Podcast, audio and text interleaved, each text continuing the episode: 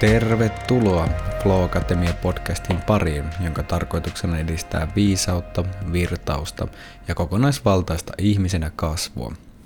Haluamme tarjota yhdessä eri alojen tietäjien ja taiteen kanssa avaimia oivalluksiin, joiden avulla kehittää sitä, mitä yksinkertaisimmillaan kutsutaan elämisen taidoksi. Ja tervetuloa tosiaan linjoille arvon kuulija. Ja nyt olisi luvassa tämän kauden viimeinen monopodi ja aiheena on muutos. Ja tämä monopodi on hyvinkin ajankohtainen sen takia, että sen ajankohtaisempaa asiaa tuskin onkaan kuin muutos. Sillä kuten olet saattanut huomata tai et ole saattanut huomata siitä huolimatta, kaikki on jatkuvassa muutoksessa. Eli elämä tosiaankin virtaa ja kaikki ilmiöt myös virtaavat siinä mukana. Kaikki, mikä tulee, niin myöskin menee. Ja vakaus, pysyvyys, hallinta, nämä on tämmöisiä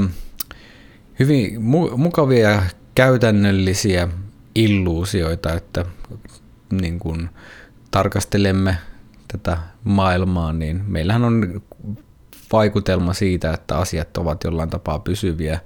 tai ylipäänsä kiinteitä, mutta tarkastelimme sitten tätä fysiikan tai viisausperinteiden tai minkä tahansa niin kuin ytimessä olevan alan kautta, niin voimme todeta, että tosiaan asiavat virtaavat jatkuvasti. Ne suurin osa niistä on pelkkää tyhjyyttä ja pysyvyys on vain hetkellistä, jolloin pysyvyyttä ei todellisuudessa ole olemassa kuin vain pieniä tähden pilkahduksia tässä, tässä ajan virrassa. Mutta minkä takia tämä on sitten mielekäs teema tehdä podcastiin, niin olennaista on nyt sitten lähteä tuorkastelemaan sitä, että miten toimia virtaavasti muutoksen keskellä. Sillä tämähän ei ole millään tavalla itsestäänselvyys, koska olet saattanut huomata tai kenties huomaat paraikaa,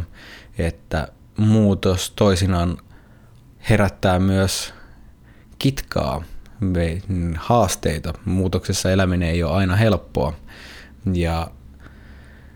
minkä takia muutoksessa eläminen ei ole helppoa, niin yksinkertaisesti jo siitä, että muutoks, muutos tuottaa epävarmuutta, ennustamattomuutta, tietämättömyyttä ja ytimessään hallinnan tunteen katoamista. Mitä syvempi mu- muutos on, niin sitä vähemmän me voi kyetään kokemaan, kokemaan sitä, että homma on niin sanotusti handlissa ja me tiedetään, että mihin tämä virta on menossa. Ja meidän aivot taas on rakentuneet sille, että me pyritään löytämään pysyvyyttä, hallintaa, ennustettavuutta, tietoa, saada ote tästä maailmasta. Ja silloin kun siihen ei, siinä ei onnistuta, niin siitä signaloidaan, että hei, this is not good. Ja mille kokemuksellisesti se tuntuu epämukavalta. Ja tämä on hyvin keskeinen haaste muutosten aikana ja siihen pyritään nyt sitten tässä podcastin aikana myös vastaamaan, että millä tavalla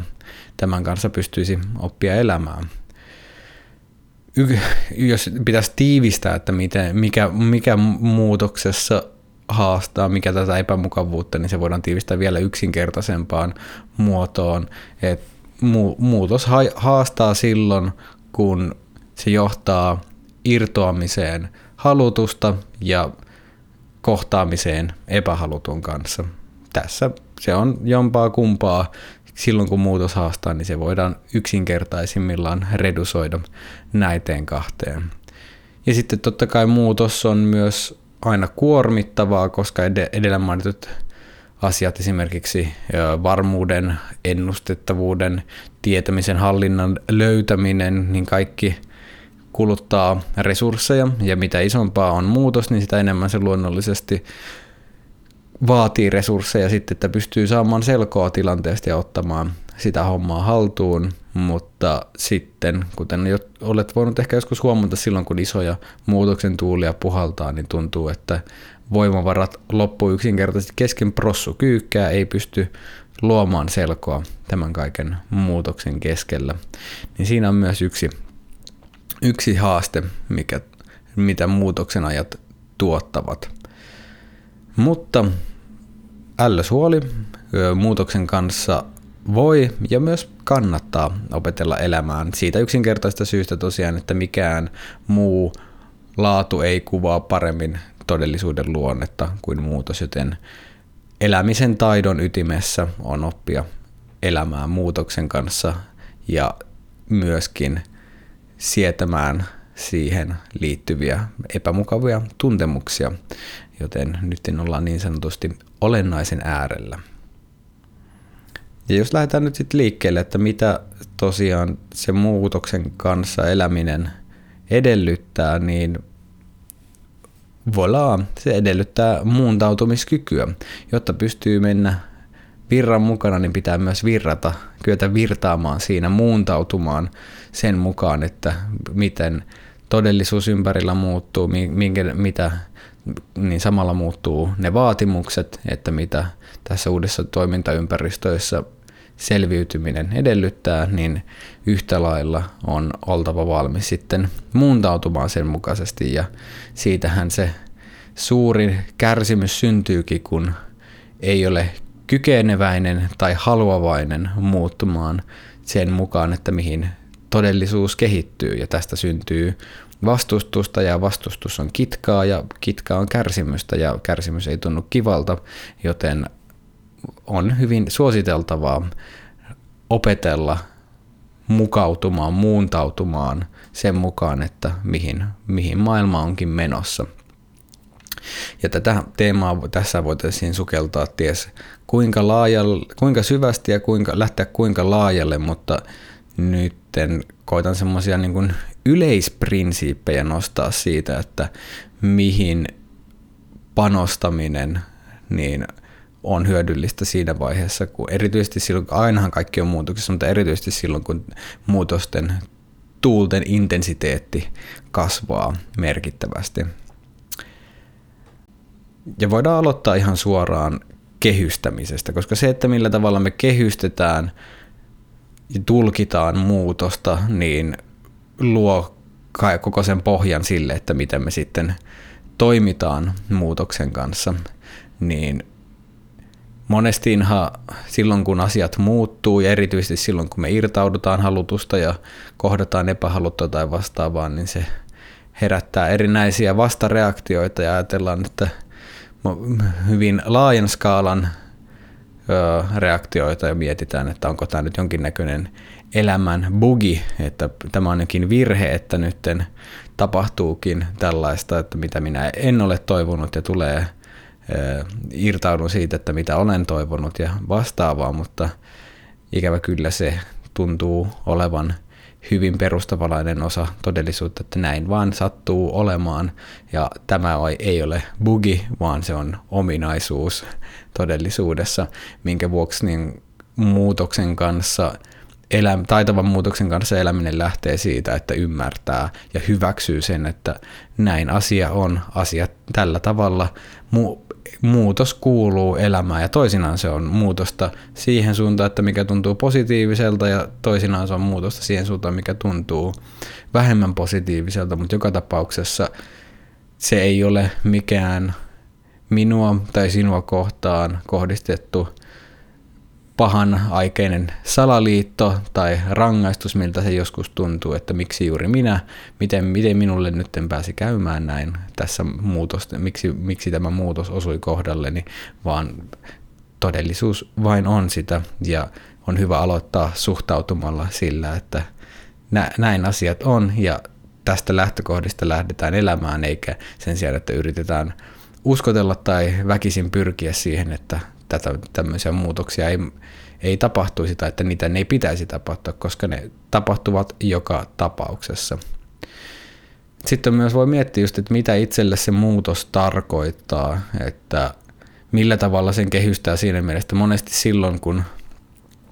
tulee näitä isoja muutosten tuulia, niin meidän aivojen ennuste prosessit lähtevät käyntiin ja luonnollisesti ne ovat orientoituneet enemmän selviytymisen suuntaan, niin silloin selviytymisen kannalta on aina hyvin tärkeää miettiä nämä negatiiviset skenaariot. Niillä on vakavampi merkitys meidän selviytymisen kannalta kuin mahdollisilla positiivisilla skenaarioilla, mutta ikävä kyllä se johtaa myös siihen, että näiden negatiivisten skenaarioiden painoarvo muuttuu ehkä ylikorostuneesti ai, ai, ai, niin kuin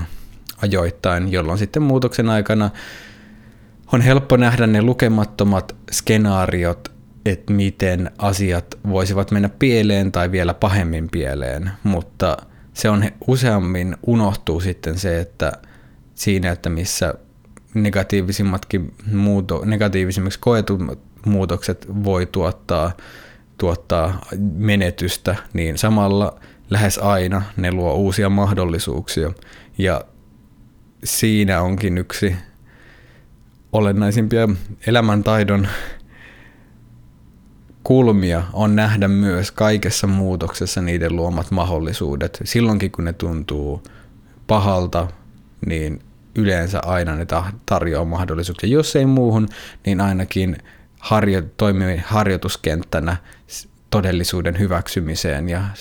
niiden kyvykkyyksien kehittämiseen, jotka mahdollistaa virtaavamman elämän, mutta ennen kaikkea on tärkeää miettiä, että miten muutosta kehystää ja jos sen kehystää tavoilla, jotka sotii todellisuuden perusluonnetta vastaan, niin yleensä siitä seuraa jo kitkaa tavalla tai toisella. Ja sitten kun muutoksen tuulet alkaa puhaltamaan, niin silloin meidän perustan merkitys on entistä suurempi, että silloin kun on tyyntä, niin sillä nyt ei ole juurikaan väliä, että millä tavalla se laivan masto on kiinni, mutta sitten kun alkaa puhurit lyömään päälle, niin siinä vaiheessa se perusta muuttuu sitäkin tärkeämmäksi. Ja silloin kun, silloin kun alkaa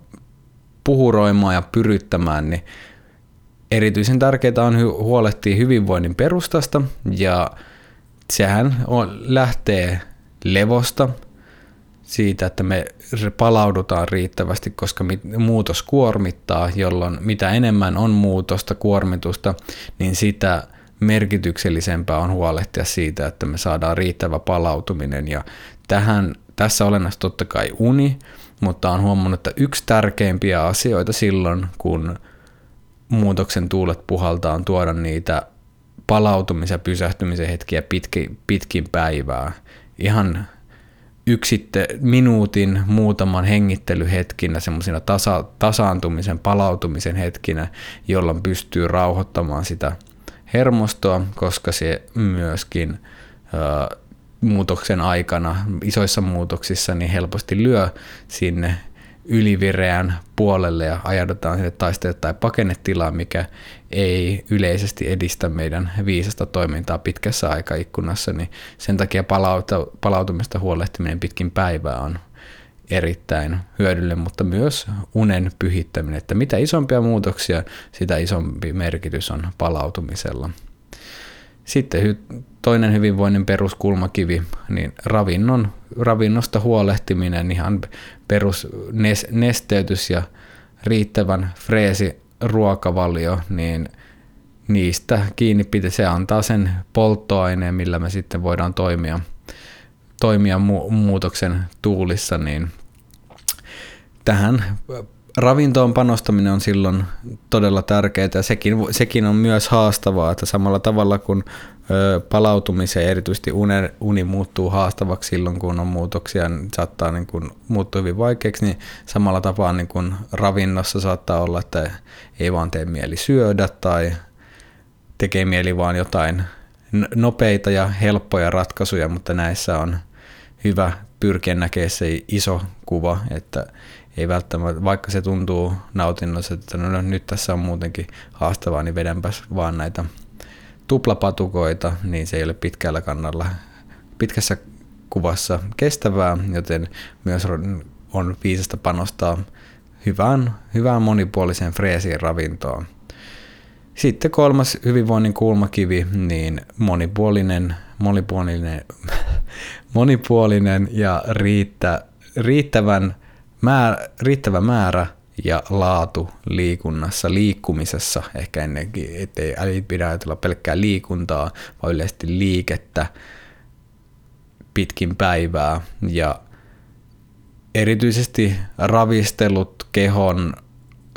kehon ava, avaukset, venyttelyt, joogat vastaavat tuntuu ainakin itselle niin kuin haastavina aikoina olevan niin kuin todella tärkeitä sen takia, että ne pitää purkaa sitä kehon varastoituvaa jännitystä. Ja olet ehkä saattanut huomata, että jäykkä keho tuottaa jäykkää ajattelua ja jäykkä ajattelu ei ole kauhean muuntautumis- ja mukautumiskykyistä, jonka vuoksi se tästä niin kuin fyysisestä pohjasta huolehtiminen, niin sen säännöllinen rentouttaminen ja avaaminen, niin tuottaa myös rentoutuneempaa ja avarampaa ajattelua, mikä johtaa myös todennäköisesti parempaan mukautumiskykyyn, niin sen takia erittäin hyödyllistä on panostaa siihen, että pitkin päivää on lyhyempiä ja pidempiä sessioita, missä tästä niin kuin kehosta pidetään sitten huolta myös tällä alueella. Nämä on tosiaan tämmöisiä niin kuin perusta, perusta-asioita, ja siitä voidaan siirtyä sitten sinne niin kuin muutoksessa toimimisen ytimeen, että mikä, jos mietin, että minkä näköisen käsitteen alle sitä muuntautumiskykyä voisi sitoa, niin psykologinen joustavuus tuo siihen erittäin, erittäin tota, hyvän freimin ja se, se, se toimii osaltaan pohjana tälle, että mitä seuraavaksi juttelen. Meillä on myös oma jakso Arto Pietikäisen kanssa nauhoitettu psykologinen, jakso psykologisesta joustavuudesta. Jos et ole sitä vielä kuunnellut, niin vahva suositus sille, että pidän sitä yhtenä meidän parhaimmista jaksoista ja myös antaa hyvin, hyvän yleiskuvan siitä, että mistä psykologisessa joustavuudessa sen kehittämisessä on kyse, mutta joka tapauksessa tässä tulee pieni tiiseri vielä siitä. Ja ehkä semmoinen vielä, että mä itse asiassa haluaisin puhua enemmänkin psykologista ketteryydestä, että se kuvastaa mulle. Joustavuus on vähän semmoinen, että joo, se antaa vähän kuvan mutta ketteryys on, äh, kuvastaa mulle vielä ehkä enemmän sitä, että mistä on kyse. Et voit miettiä, että kun ympä, että jos maailma ympärillä, sä olet huoneessa ja siellä tota, laatat, laatat vaihtuu, minkä päällä sä seisot ja ja, niin mitä sä tarvitset, jotta sä pystyt siirtymään niitä muutautuvien laattojen päälle, niin sä tarvitset ennen kaikkea ketteryyttä, että joustavuus ei ehkä ole ihan vielä se, että millä, millä tota noin, niin siellä pärjää. No, se mennäisi mennä sidequestiksi, ei selitellä sitä eteen, enem, sen enempää. Miten sitten mm, psykologista joustavuutta tai ketteryyttä, kumpahan mä nyt sitten käyttäisinkään tässä mä, mä puhun nyt sitten ketteryydestä, koska voin tehdä niin, niin millä tavalla sitä voi lähteä kehittämään, niin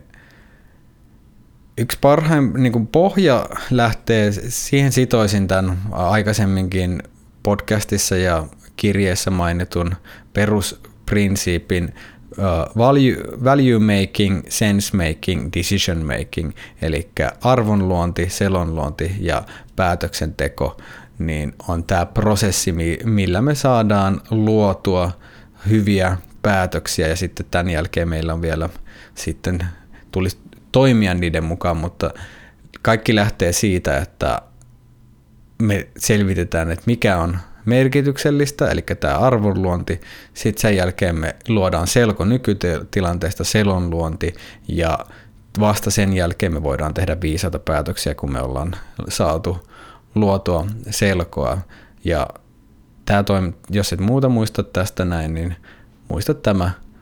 prosessi ja käytä sitä tukemaan sitä, että pystyt tekemään parempia päätöksiä, mutta se osaltaan myös on, toimii hyvänä pohjana psykologisen ketteryyden startille. Lähdetään, lähdetäänpä sitten arvoista. Ja min, silloin kun muutoksen tuulet puhaltaa, niin arvojen kirkastaminen on ihan valtavan tärkeää. No minkä takia? Arvot tarjoaa sen suunnan, mitä kohti, mitä kohti me halutaan kulkea ja sen viitekehyksen, minkä sisällä me tehdään kaikki meidän selonluonti ja kaikki meidän valinnat. Ja muutoksessahan haastaa monesti justiin se, että me, meiltä katoaa jollain tapaa, kun meiltä katoaa se ennustettavuus, me saatetaan ajautua vähän niin näköalattomaan paikkaan, että niin kuin ei oikein tiedä, että mitä, mitä tapahtuu kuukauden, viikon päästä. Me ei, me ei tiedä, mitä tapahtuu huomenna. Ja silloin se on hyvin epämiellyttävä tila olla, kun ei tiedä, että mikä, mi, mitä tapahtuu ja mikä se suunta on, niin se, sen takia niiden arvojen kirkastaminen on hyvin olennaista, jo, koska se ei tarvitse tietää silloin sitä, että mitä, mikä, mitä varsinaisesti tapahtuu, mutta kun on selkeää se, että mikä on itselle tärkeää, mikä, on se, että millaiseen elämään omistautuu, mitä kohti haluaa kulkea isossa kuvassa, niin se helpottaa, se, se, se antaa edes jonkinnäköisen suunnan, vaikka ei voi ennustaa täysin, miten se tulee tapahtua käytännössä, niin silti se tuo jo jonkinnäköisen vakauden kaikessa epävakaudessa, että mulla on selkeä, että mikä mulle on tärkeää, ihan sama, että mitä ympärillä tapahtuu, mä omistaudun näille, näille arvoille. Niin sen takia kaikille niin silloin kun mu- muutos puhaltaa, niin muista pysähtyä miettimään, että niin mikä, on, mikä on oikeasti tärkeää. Ja tätä voi tehdä hyvin erilaisten harjoitusten kautta. Yksinkertaisimmillaan se on ottaa paperi tai läppäri eteen ja aloittaa sillä, että mikä nyt on tärkeää. Sitten sen jälkeen voidaan lähteä kirkastamaan nykytilannetta ja konkretisoimaan jonkinlaisia tavoitteita. Eli sitten kun on selkeää, että no mikä ylimpäänsä on tärkeää, niin sitten voidaan lähteä luomaan selkoa siitä nykytilanteesta. Ja justiin tosiaan muu, mitä isompi muutosta, vaikeampi siitä on luoda selkoa, mutta se, ja meidän mahdoton luoda täyttä selkoa, mutta se ei tarkoita, etteikö meidän kannattaisi pyrkiä siihen ja nimenomaan ajatella se prosessina, että, mi, niin kun, että se, siitä ei tule valmista, mutta uh, siihen selon luomisen prosessiin kannattaa, kannattaa pa- panostaa. Mitä se voi tarkoittaa käytännössä on se, että okei, että selvitellään, että no mitkä on nytten, mitkä on nämä mun elämän keskeiset muuttujat tällä hetkellä, mitkä on sellaiset, minkä näköisiä konkreettisia askelia mä voin, minkälaisia vaihtoehtoja on tällä hetkellä, minkä näköiset asiat vaikuttaa mun elämään tällä hetkellä ja mihin, mihin mä voin vaikuttaa. Eli siinä vaiheessa, kun muutokset puhaltaa, niin monesti voi tuntua siltä juuri se, että kun se haastaa sitä hallinnan tunnetta, niin voi, se on hyvin epämiellyttävä tilanne olla, kun tuntuu, että mitään ei, mikään ei ole hallinnassa. Ja se on totta, että hyvin valtaosa asioista ei ole millään tavalla meidän hallinnassa, mutta jotain on. Ja jotta voi kokea jonkinnäköistä voimantu, voimaantumisen tunnetta muutoksen aikana, niin silloin on hyvä selvittää, no mikä itse asiassa on, mikä mikä, minkälaiset asiat on mun hallinnassa, minkälaiset asiat, asiat on jossain määrin mun hallinnassa ja minkä näköiset asiat ei ole lainkaan mun hallinnassa. Ja sitten fokusoitua täysin siihen, että no eri, tai erityisesti siihen, että mitkä, mitkä on ne asiat, mihin mä pystyn tällä hetkellä vaikuttamaan. Ja sen pohjalta luoda konkreettisia tavoitteita, että okei, no, mä pystyn vaikuttamaan tähän asiaan ja se edistää mun arvojen mukaista toimintaa, niin mä voin sitoutua tähän näin. Ja tietenkään mikään ei ole täysin varmaa, jolloin sitten, jos haluaa viedä tätä semmoiselle pitemmälle analyyttiselle puolelle, niin voi listata ihan y- y- niin kuin kaikki mieleen tulevat vaihtoehdot, mikä, mikä tällä hetkellä, mitkä on vaihtoehtoja sitten, että ja mi, mitä on ne potentiaaliset se, seura, seuraukset, mitkä on niiden mahdolliset edut ja niiden mahdolliset riskit ja näin. Tämmöisen harjoituksen voi tehdä ja se on hyvin suositeltavaa, voin sanoa, että se on hyvin ö, selkoa luovaa ja vapauttavaa, että sitten se vähentää sitä epämäärää, mikä luo kuitenkin nimenomaan se ahdistuksen, että ahdistus on ytimessään mielen reaktio siihen tosiasiaan, että asiat ei ole täysin hallinnassa ja täysin tiedettyjä, mutta sitä ahdistusta voi lievittää sillä, että luo pikkasen sitä selkoa sinne ja nä- näkee ainakin sen, niin kun, mitkä on niitä, niitä mahdollisia polkuja. No sitten kun näitä, näitä konkreettisia suuntia on pystynyt jo luomaan, niin sitten on hyvä valmistautua siihen, että niiden, niihin suuntaan kulke, niiden, niiden mukana kulkeminen, niin siinä todennäköisesti tulee kohtaamaan kaiken näköisiä tuntemuksia ja kaikki niistä ei välttämättä ole miellyttäviä. Ja tämän vuoksi on hyvin tärkeää psykologisen ketteryyden kannalta niin hyväksyä ja kohdata muutokseen liittyvät tunteet, että nekään ei ole, ne, ne ei ole bugi, ne on, ole, ne on osa ihmiselämää, että muutos herättää, se herättää pelkoa, ahdistusta, ö, mahdollisesti vihaa, mitä kai, aikamoisen kirjon kaikenlaisia tunteita ja erityisesti näiden epämiellyttävien tunteiden kohtaaminen ja ymmärtäminen osaksi sitä muutosprosessia on todella tärkeää ja se, että miten se tapahtuu käytännössä, niin yksinkertaisimmillaan se on sitä, että pysähtyy ja tuntee siihen tunte, antaa itsensä tuntea siihen tunteeseen liittyvät tuntemukset kehon tasolla, miltä tämä tuntuu kropassa, mutta silleen, että ei lähde sen tunteen mukaan, eli tunne tuntemus, mutta älä lähde sen tunteen mukaan. Ja se on hyvä muistaa just, että jokainen tunne on viesti, mutta jokainen viesti ei ole totta, niin sen vuoksi se, että tuntuu siltä, että maailma kaatuu, niin se ei välttämättä tarkoita sitä, että maailma oikeasti kaatuu. Ja olet ehkä joskus voinut kohdata tämmöisen tilanteen. Itse olen, olen ainakin lukuisia kertoja, vielä se maailma ei ole kaatunut, taivas ei ole pudonnut niskaan, ja aika monen niin kuin haastavassa tilanteessa noussut tunne ei olekaan ollut ihan täysin totta. Mutta nämä on semmoisia, niin tämä on hyvä muistaa, että etenkin silloin, jos on raskaampi muutos kyseessä, niin silloin siihen kuul- olennaisesti kuuluu intensiivisetkin epämiellyttävät tunteet, mutta se on hyvä muistaa, että nekin on muutoksessa. Myös nämä tunteet on muutoksessa, ja vaikka ne saattaa tuntua äärimmäisen kestämättömiltä, että ei vitsi, tämä tuntuu varmaan ikuisesti tältä, mä en enää ikinä ole onnellinen tai vastaavaa, niin muista se, että nämäkin tunteet siirtyvät ja monesti myrskyn jälkeen, kun myrskyn kohtaa, niin sen jälkeen tulee tyyntä ja kirkkautta, niin se on tärkeää osata myös kehystää nämä tunteet tulevina, olevina ja menevinä ilmiöinä ja semmoisina, jotka kuuluu osaksi sitä prosessia. Ja ehkä niin kuin taitamattominta, mitä voisi tehdä, on, on turruttaa niitä, paeta niitä – jollain tavalla ja niin kuin olla kohtaamatta, mikä on semmoinen, että sillä voi saada hetken hengähdystä, mutta pitkällä aikavälillä se ei ole kestävä, kestävä toimintatapa, niin suosittelen kohtaamaan, kohtaamaan tun, ne tunteet, että mitä muutokset ikinä aiheuttavat, aiheuttavatkaan. Sitten on jotta me voidaan, pysytään joustavina, virtaavina, ketterinä muutoksen alla, niin tietoisuustaitojen vahvistaminen on todella tärkeää. Se, että me pystytään vahvistamaan sitä taitavaa valppautta, jolla me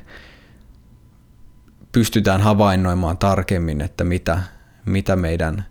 sisällä tapahtuu ja ole samaistumat, tarpeettomasti samaistumatta niihin ajatuksiin ja tunteisiin, tulkintoihin, mitä, mitä tota noin, niin mieleen nousee e-, elämäntilanteesta tai niin kuin ylipäänsä ympäröistä tai sisäisistä asioista. Ja se on erityisen tärkeää silloin, kun mieli alkaa lähtemään niin sanotusti kiepeille, mitä se muutoksen kohdalla monesti, monesti tekee, niin sinne kieppeihin ei tempaudu mukaan, kun niistä ei, niihin ei tartu kiinni. Ja esimerkiksi jokaista ajatusta ei usko, vaan tarkkailee, mitä, mitä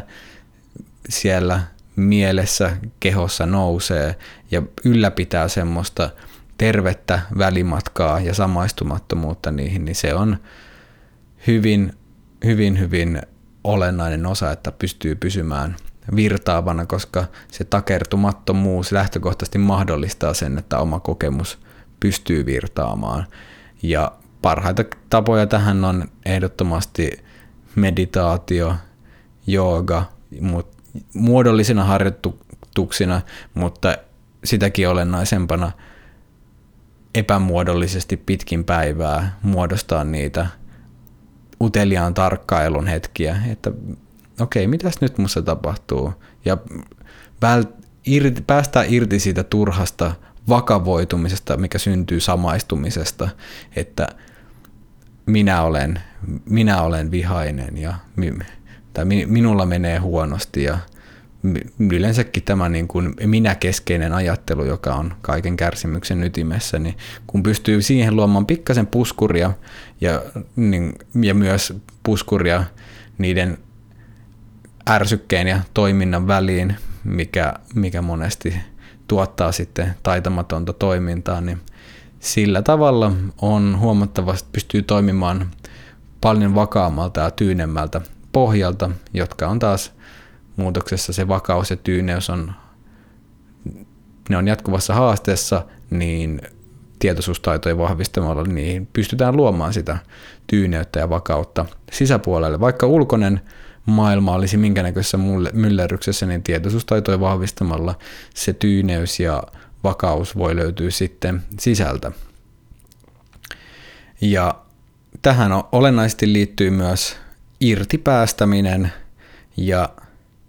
ehkä jos mä tiivistäisin, että miten, miten elää muutoksessa, niin opettele päästämään irti niin kuin syvällä tasolla ajatuksista, tun, tunteista, odotuksista, peloista, toiveista, päästämään irti halusta muokata todellisuutta toiseen suuntaan kuin mitä se, mitä se oikeasti onkaan. Ja mitä irtipäästäminen on vähän vaikea selittää, että mitä, se, mitä irtipäästäminen on, kun lopulta irtipäästäminen, sitä on helpompi määritellä negatiivisen kautta, että mitä se ei ole, niin se irtipäästäminen on sitä, että älä sörki, älä, älä vastusta, älä yritä tökkiä ajatuksia, tuntemuksia – toiseen suuntaan, vaan kohtaan ne, havait, havaitse ne, mutta anna niiden olla. Asioiden anta, antami, kun antaa asiat olla, niin silloin lähtökohtaisesti niille ei tee mitään. Ja mehän ollaan totuttu siihen, että meidän pitää aina muokata asioita, meidän pitää poistaa ikävät ajatukset tai tunteet ja vastaavat, mutta kun luulisi sen pikkuhiljaa olevan jo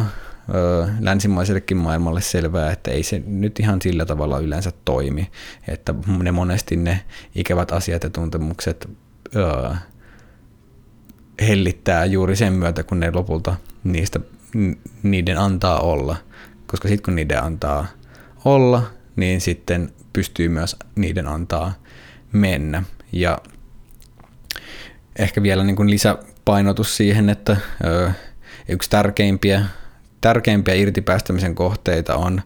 toiveet ja pelot, ja ne on saman kolikon kaksi kääntöpuolta, ja se tuntuu varmasti itsestäänselvältä, että hei, no totta kai, totta kai tota noin, niin peloista kannattaa päästä irti, koska pelot ei ole pelkääminen ole kivaa, ja siitä olisi hyvä päästä irti, niin kyllä, se on se, se tuntuu hyvin, hyvin selvältä, ja miten peloista päästään irti on nähdä se, että pelko, siihen liittyvät ajatukset ja tunteet ei välttämättä ole totta. Niissä voi olla osatotuksia tai ne, niissä voi olla merkityksellisiä noteerattavia viestejä, mutta ne eivät ole kokonaisuudessaan totta ja äh, niihin usk, niiden uskominen tuottaa kyllä sitten tarpeetonta kärsimystä. Mutta toinen vaikeampi, ehkä niin kuin tälleen maalaisjärjellä monesti tulee vasta, niin kuin minkä takia toiveista kannattaa pitää. Et eikös toivo, eikös toivo ole hyvä asia ja semmoinen, että what keeps us going, niin toive on kuitenkin sisällä, pitää sisällään aina jonkinasteisen takertumisen siihen, että miten, miten asioiden tulisi mennä. Ja se, että päästään toiveesta irti, ei tarkoita sitä, etteikö pyrkisi tekemään asioita, niin kuin edistämään itselle merkityksellisiä arvokkaita asioita, ei, ei missään nimessä, mutta toiveesta irti päästäminen on se sen aktiivisen toivo, toivomisprosessin, missä odottaa asioiden tapahtuvan tietyllä tapaa. Ja se on se, se odottaminen, sen juuret on kuitenkin lopulta pelossa, että en, se on tietyllä lailla niin kuin tuntemattoman kuor, kuorruttamista positiivisella verholla, mikä ei kuitenkaan, se on, se peittää ja myös harhauttaa siltä, että kun on toivonut jo kaiken, kaiken pettymyksen taustalla on odotus ja mikäli odottaa asioiden tapahtuvan hyvä niin kuin sillä toivomalla tavalla ja sitten kun todellisuus kehtaakin toimia jollain toisella tavalla, niin siitä seuraa pettymystä, vastustusta ja kärsimystä, niin sen takia toiveista irtipäästäminen on hyvin viisasta sen kannalta, että silloin on vaan valmiimpi toimimaan sen mukaisesti, että mikä nytten, miten asiat nyt tuleekaan menemään. Ja se ei kuitenkaan tarkoita sitä, että meidän kannattaisi päästää irti luottamuksesta, että toive, toiveet ja usko, ne on molemmat vähän samanlaisia, ne on tietynlaisia, ne on mielen projektioita, mutta luottamus voi sitten syntyä, se toimii hieman eri tavalla ja se, että mihin, mitä, missä muutoksessa, niin silloin tuntuu, että juuri se perusluottamus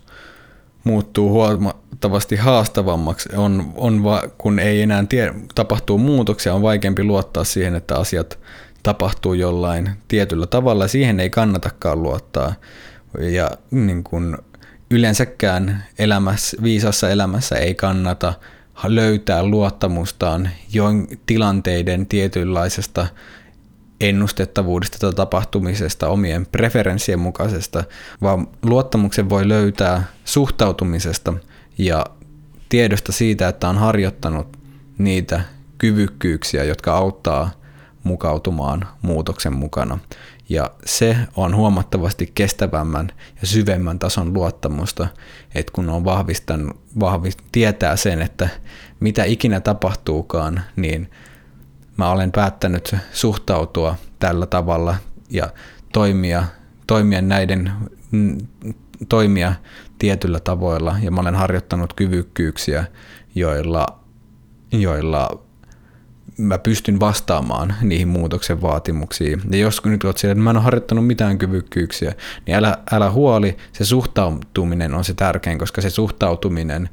määrittää sitä, että millä tavalla sitten – ne kyvykkyydet myös harjaantuu. Ja kun suhtautuu sillä, että miten maailma ikinä muuttuukin, niin aion pitäytyä arvojeni mukaisessa toiminnassa, mitä se ikinä sitten vaatiikaan, niin se on se pohjakipinä sille, että pystyy toimimaan sitten, tai että nämä, nämä tärkeät kyvykkyydet sitten myös tulevat harjaantumaan. Niin sieltä löytyy se luottamus.